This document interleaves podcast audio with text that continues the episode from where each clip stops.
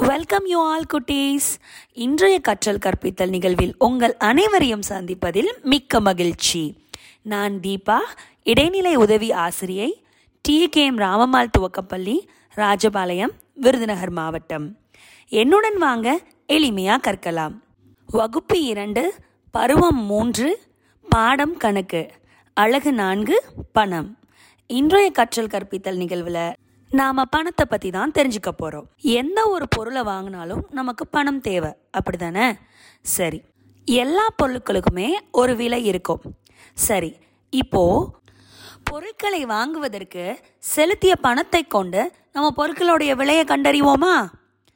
For example இப்போ நீங்கள் வந்து ஒரு பெயிண்ட் பாக்ஸ் வாங்குறீங்க.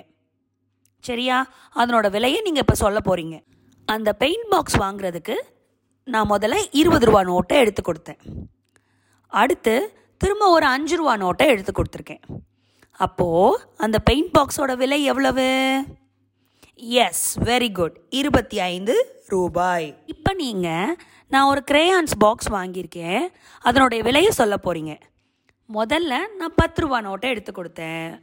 அதுக்கப்புறமா ஒரு அஞ்சு ரூபா நோட்டை கொடுத்துருக்கேன். அப்போ அந்த கிரேயான்ஸ் பாக்ஸோட விலை எவ்வளவு?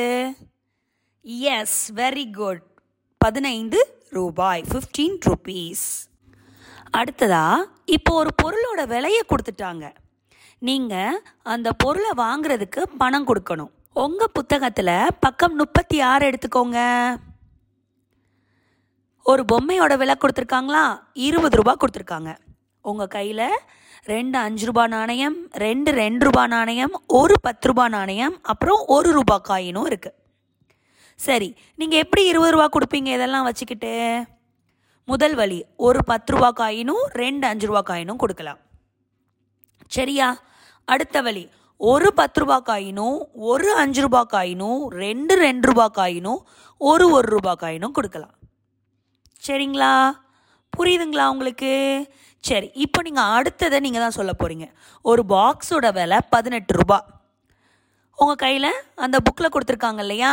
ரெண்டு பத்து ரூபா காயின் இருக்குது ஒரு அஞ்சு ரூபா காயின் இருக்குது ரெண்டு ரெண்டு ரூபா காயின் இருக்குது அப்புறம் ஒரு ஒரு ரூபா காயினும் இருக்குது நீங்கள் எப்படி பதினெட்டு ரூபா கொடுப்பீங்க?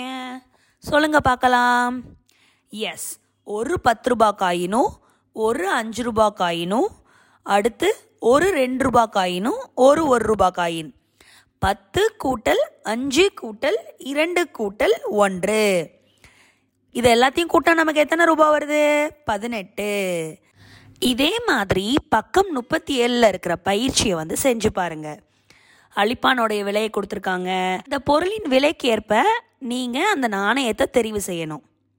சரிங்களா? இப்போ முதல் ஒரு கணக்கை பார்க்கலாம். அழிப்பானுடைய விலை ஒரு ரூபா. அப்போது நீங்கள் ஒரு ரூபாவை டிக் அடிப்பீங்களா? இல்லை ரெண்டு ரூபாவை டிக் அடிப்பீங்களா? அஞ்சு ரூபாவை டிக் அடிப்பீங்களா? பத்து ரூபாவை டிக் அடிப்பீங்களா? எஸ் வெரி குட் ஒரு ரூபா நாணயத்தை தெரிவு செய்வீங்க.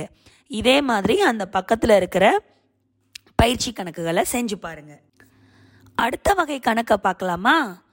உங்கள் புத்தகத்தில் பக்கம் முப்பத்தி ஒன்பதை எடுத்துக்கோங்க. கடைக்காரருக்கு முப்பத்தி ஐந்து ரூபா கொடுத்துருக்கீங்க. ஆனால் உங்ககிட்ட பத்து ரூபா நோட்டும் ஒரு ரூபா நாணயங்களும் தான் நிறைய இருக்குது வேறு எந்த ஒரு ரூபாய் நோட்டுகளோ அல்லது நாணயங்களோ உங்ககிட்ட இல்லை.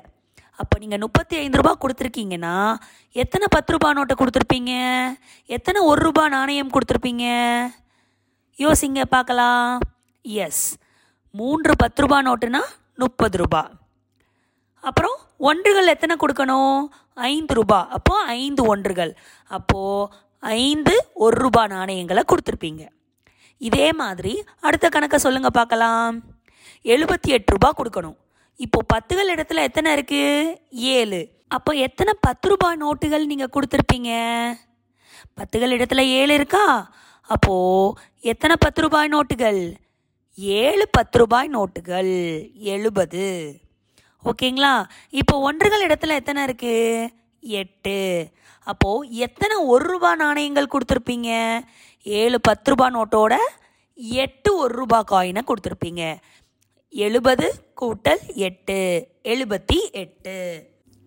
அதே மாதிரி உங்ககிட்ட சில ரூபாய் நோட்டுகளும் சில்லறைகளும் இருக்குது அதை வச்சு மொத்தம் உங்கள் கையில் எத்தனை இருக்குன்னு சொல்கிறீங்களா சரி இப்போது உங்ககிட்ட ஒரு ஐம்பது ரூபா நோட்டு இருக்குது ஒரு இருபது ரூபாய் நோட் இருக்குது ஒரு பத்து ரூபாய் நோட் இருக்குது இப்போ மொத்தம் உங்ககிட்ட எவ்வளோ இருக்குது ஐம்பது கூட்டல் இருபது கூட்டல் பத்து.